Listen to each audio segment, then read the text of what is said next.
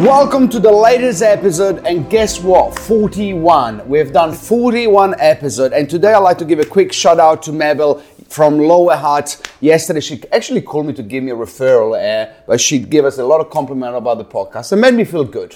Good. Uh, I thought I'll share it. Thank you so much for the referral as well. That's not why we do the podcast, but hey, they're welcome.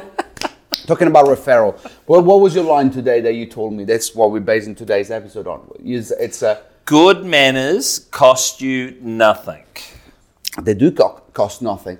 And, and when you say that, the reason it clicked with me is because recently I, uh, I was tired, I was grumpy.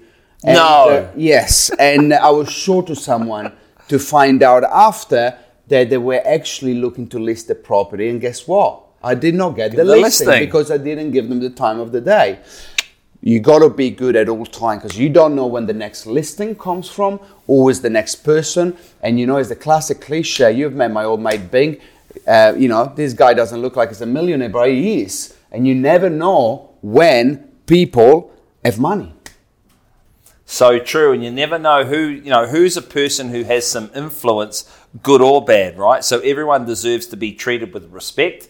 And yes, I, I was at Toastmasters last night actually, and someone said, you know, there's so much noise out there, so many talk, people talking, talking, talking, but what are the words that actually compel that mean anything? You know, what are the words that are important to us? And good manners. You know, manners. thank you for caring. Thank you for taking my call. Appreciate you taking the time to consider this option.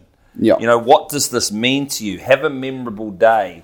All of those things that are good manners that sometimes, Diego, when we get busy and we get busy, you forget. You get a little bit short with people.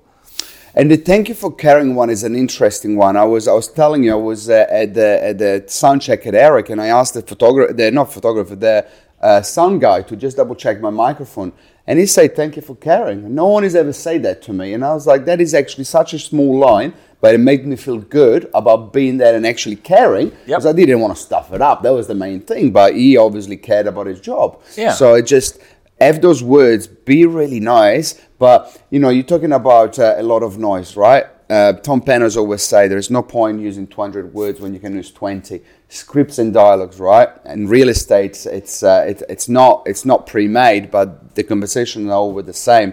Yeah, don't be noisy, just be to the point. Now, shout out to our colleague and friend Shane Cortese, that line that he gave me the other day. It was really good. Which one Talking was to that? Vendors. I just had to share it when Yep. he's talking to vendors, and you're a vendor, and I say to you, Diego, do you want to be a buyer or seller?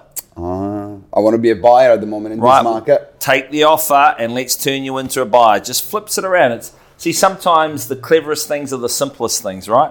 Yeah. Thank you for watching episode 41. Davis, we'll see you next week. Practice good manners.